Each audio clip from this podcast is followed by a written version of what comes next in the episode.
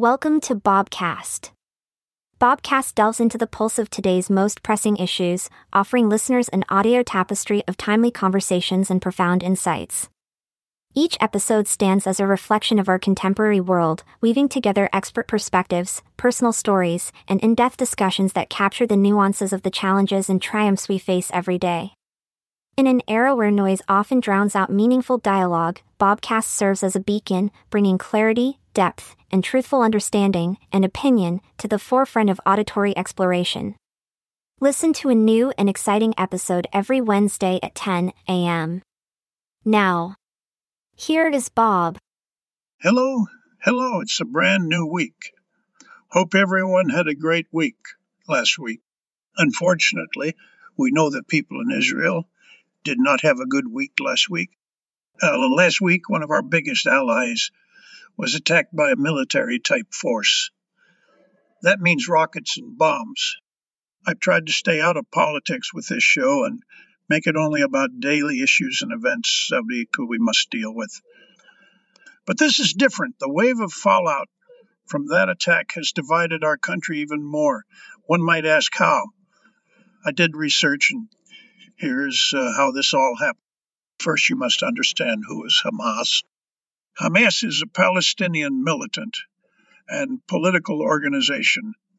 It was founded in 1987 during the first Intifada Palestinian uprising against Israeli occupation. It is considered a terrorist organization by multiple countries, including the United States, Israel, and the European Union.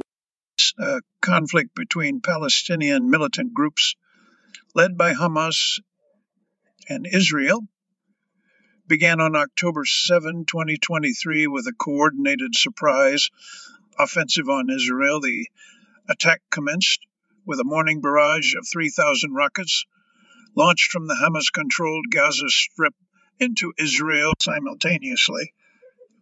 Around uh, 2,500 Palestinian militants breached the Gaza Israel barrier, attacking civilian communities and at a military bases near the Gaza Strip. Tragically, this conflict resulted in at least 1,400 Israelis losing their lives, including 260 individuals, at a music festival in Re'im, marking the deadliest concert attack in history. Reports say some children were killed and women were raped. News sources also stated that children were beheaded I have not found that true, but I did not find it denied anywhere either. Israel initiated retaliatory strikes before officially declaring war on Hamas a day later. Hamas launched its attacks during the end of the Sukkot Jewish holiday, precisely 50 years after the Yom Kippur War in 1973. You must understand that Palestine does not have the capabilities to launch an attack like the attack on Israel. They use the backing of Iran. Second, who is Iran?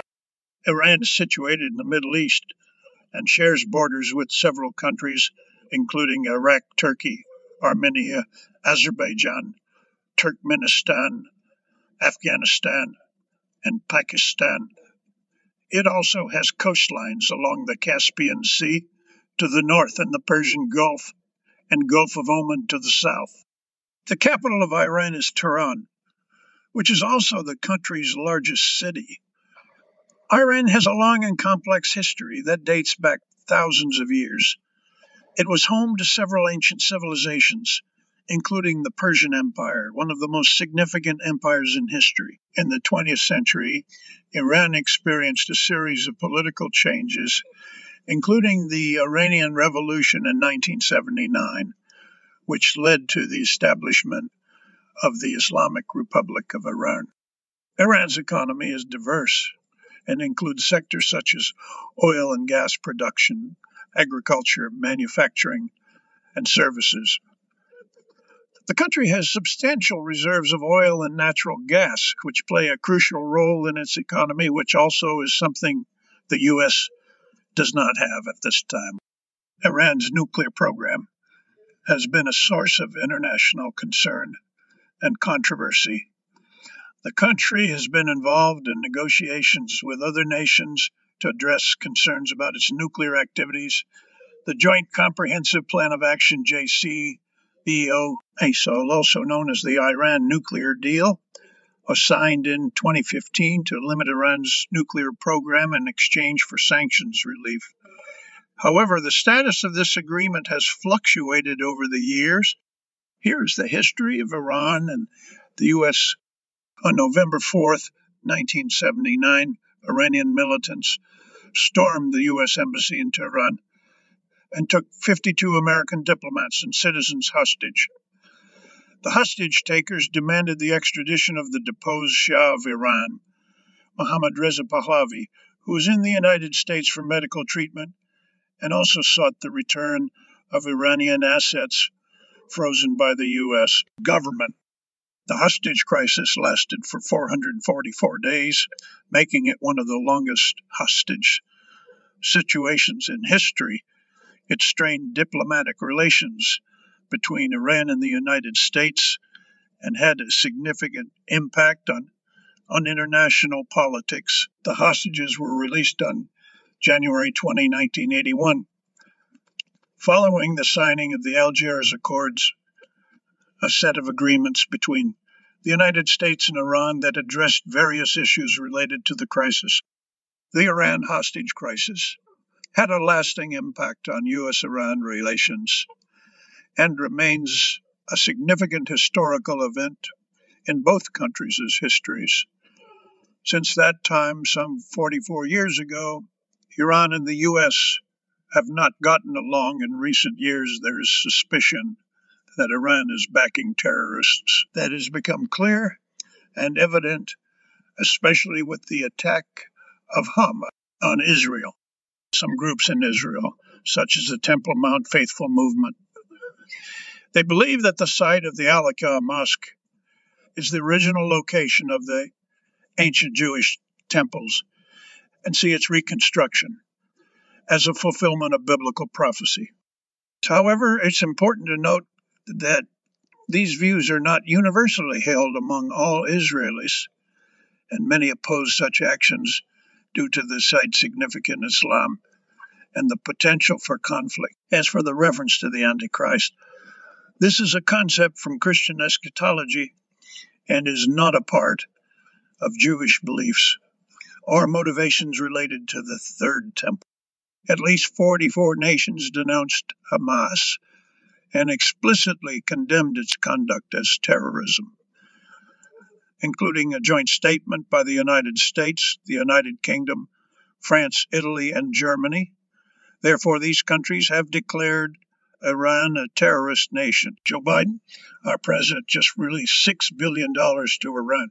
So, where do you think Hamas got its financial support? In contrast, countries across the Middle East called for de escalation and decried Israel's decades long occupation of Palestinian territories as the root cause. Iran warned Israel to immediately stop all military aggression against Gaza, threatening to intervene if it launched a ground invasion of Gaza. Israel never launched any type of attack against Gaza. However, since October 8, there have been continuous exchanges of fire between Hezbollah and Israeli forces, with Hezbollah militants firing rockets into Israel from Lebanon and Israel responding with airstrikes in Lebanon. The U.S. deployed two aircraft carrier battle groups to the eastern Mediterranean. The UK declared it would send warships and aircraft, and Germany began supplying military aid to Israel. Israel cleared Hamas forces from the southern Israeli communities after the massacres occurred and conducted airstrikes in the Gaza Strip, resulting in the loss of 27 50 Palestinian lives as of October 15. The United Nations reported that approximately 1 million Palestinians, nearly half of Gaza's population, have been internally displaced. Concerns of a humanitarian crisis escalated after Israel cut off food, water, electricity, and fuel supplies to Gaza, which was already blockaded by both Egypt and Israel, Israel urged 1.1 million Gazans to evacuate northern Gaza, while Hamas called on residents to stay in their homes and blocked roads leading south. The intent of this action was to prevent Israel from striking back against Hamas. On October 18, Israel responded to a request from U.S. President Joe Biden to allow humanitarian aid to be delivered to the Gaza Strip. Egyptian President Abdel Fattah el Sisi agreed to let 28 trucks use the Rafah border crossing to enter Gaza through Egypt. However, as of October 21, the Rafah border crossing remains closed, with more than 208 trucks stranded and awaiting entry into Gaza. So let's put a human touch to all this rhetoric noise. It's October 9th. Uh, Saturday night, young people are out dancing and partying, older people are home alone or with young children. Without notice, your dancing party is bombed, explosions everywhere, and you see through the smoke that people have died or have been severely injured. You are in shock, but do not have time to think. You must react. It would help if you found safety. During all this confusion and hysteria, you are grabbed by someone with a rifle over his shoulder and a mask on his face. Kicking and screaming, you are taken to a truck and thrown into that.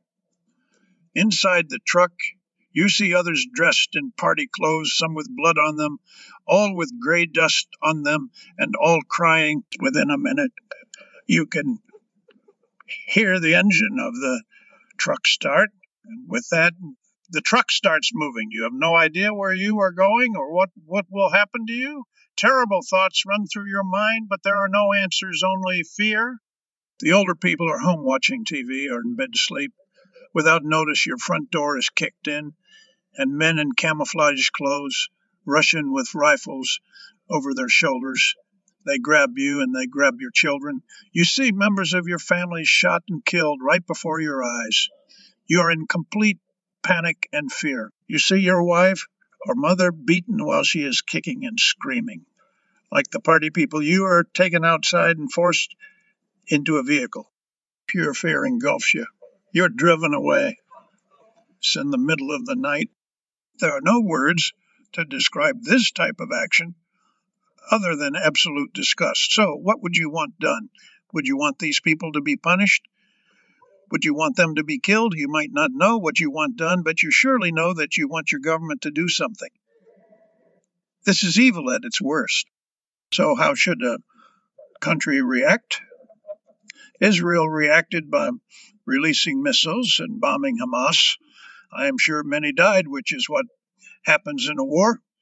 War is sad and should never happen, in my opinion.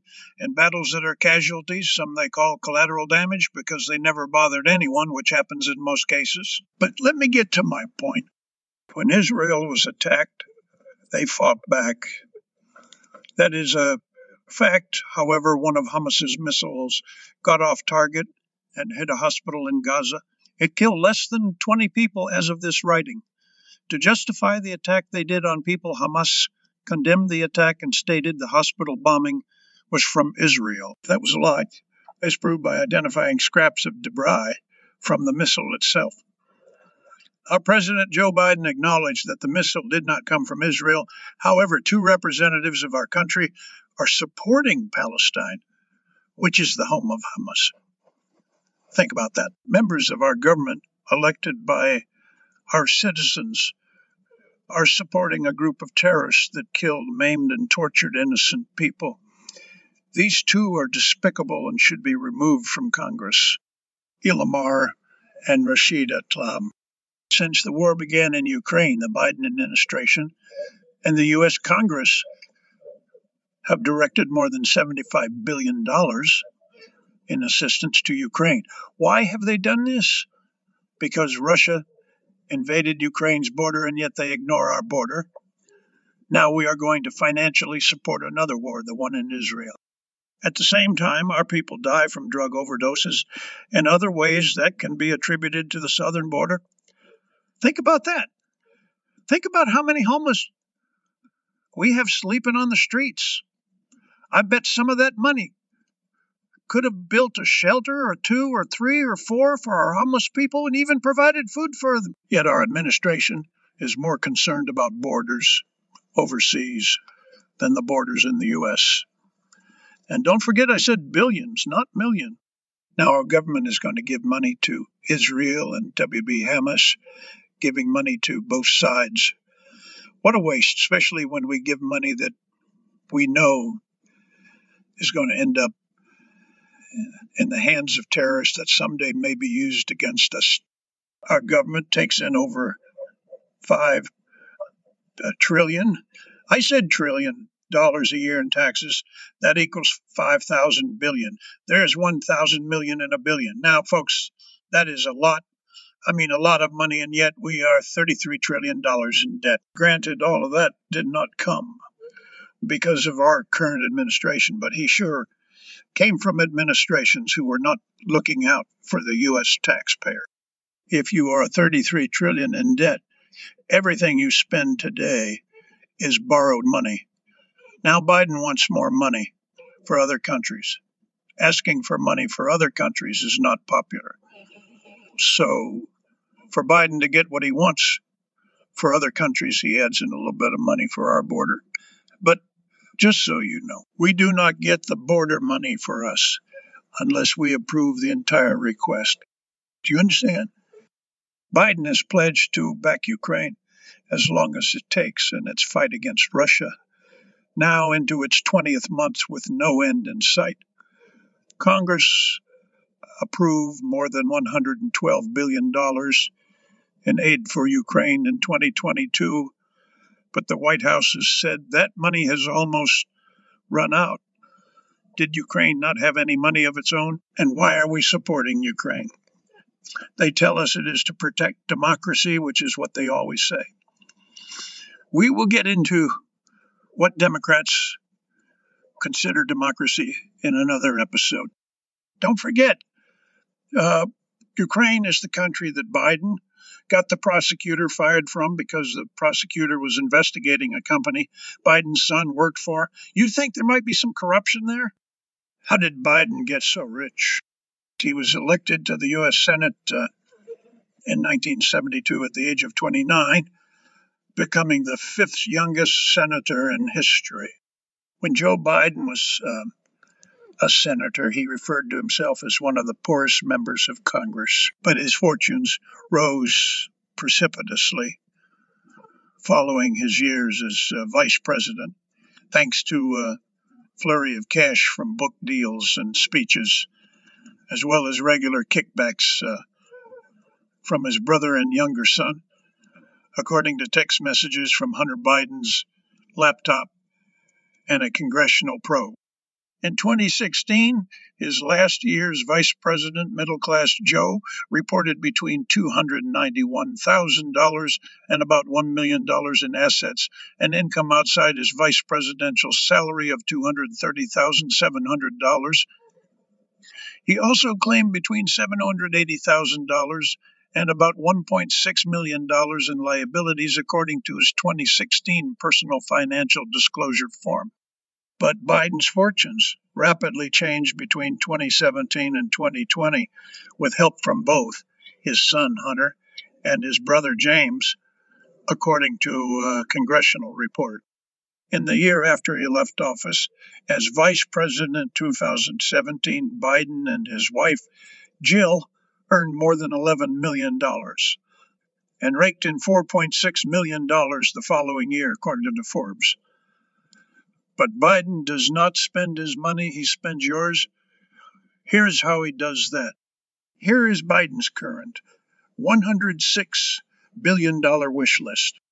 Ukraine $61.4 billion. The request includes $30 billion uh, for the Department of Defense to help supply Ukraine with weapons and replenish U.S. stocks there is also $14.4 billion to support military intelligence in Ukraine and $481 million to help assist displaced Ukrainians arriving in the U.S. This is on top of the $112 billion he has already given them. And nowhere by anyone has there been an account $14.4 billion for military support intelligence. What exactly is that? Israel, $14, 3 cents billion. The request includes $10.6 billion for air and missile defense support and $3.7 billion for the State Department to assist in embassy support and uh, foreign military financing. What is that? Border protection, $13.6 billion. The request includes money to hire 1,300 additional Border Patrol agents, 1,600 new asylum officers, and 375 new judge teams. It also calls for $1.2 billion to counter smuggling of the deadly drug fentanyl. How about stopping the illegal crossings? What is an asylum officer? Do you know? Humanitarian assistance, $10 billion. The request includes $9, $15 billion for humanitarian needs across Israel, Ukraine, and Gaza. The remainder goes to border migration and refugee assistance. What is border migration? I don't know. So you understand, he's giving aid to Gaza and telling you the money will not end up in the hands of Hamas. Really, if you believe that, you must believe in the tooth fairy. Well, all of that is for you to think about, but me, I think there is something really strange going on between Biden and Ukraine. Come back next week and I will tell you about Ukraine. Is it a free country that itself defends democracy? You know, Democrats always throw around the term, we must defend democracy. Do they even know what democracy is? Do you know what democracy is? Well, I, have give you the information. How you take it and what you decide is up to you. Remember, next week I will talk about democracy and what it really is. I'll give you the information and you make your own decisions. You know, like they do in a free country. Until next week, see ya. Thank you all for tuning in to another episode of Bobcast. Your time and support mean the world to us. If you found value in today's show, please consider sharing it with a friend or leaving us a review on your favorite platform. You can also email us at bobcast at usa.com. Remember, it's listeners like you that make this all possible. We'll be back with another exciting episode next week. Until then, keep the conversations going, stay curious, and always keep listening. This is Debbie, signing off from Bobcast. Hope you enjoyed the show. Until next Monday, take care, everyone.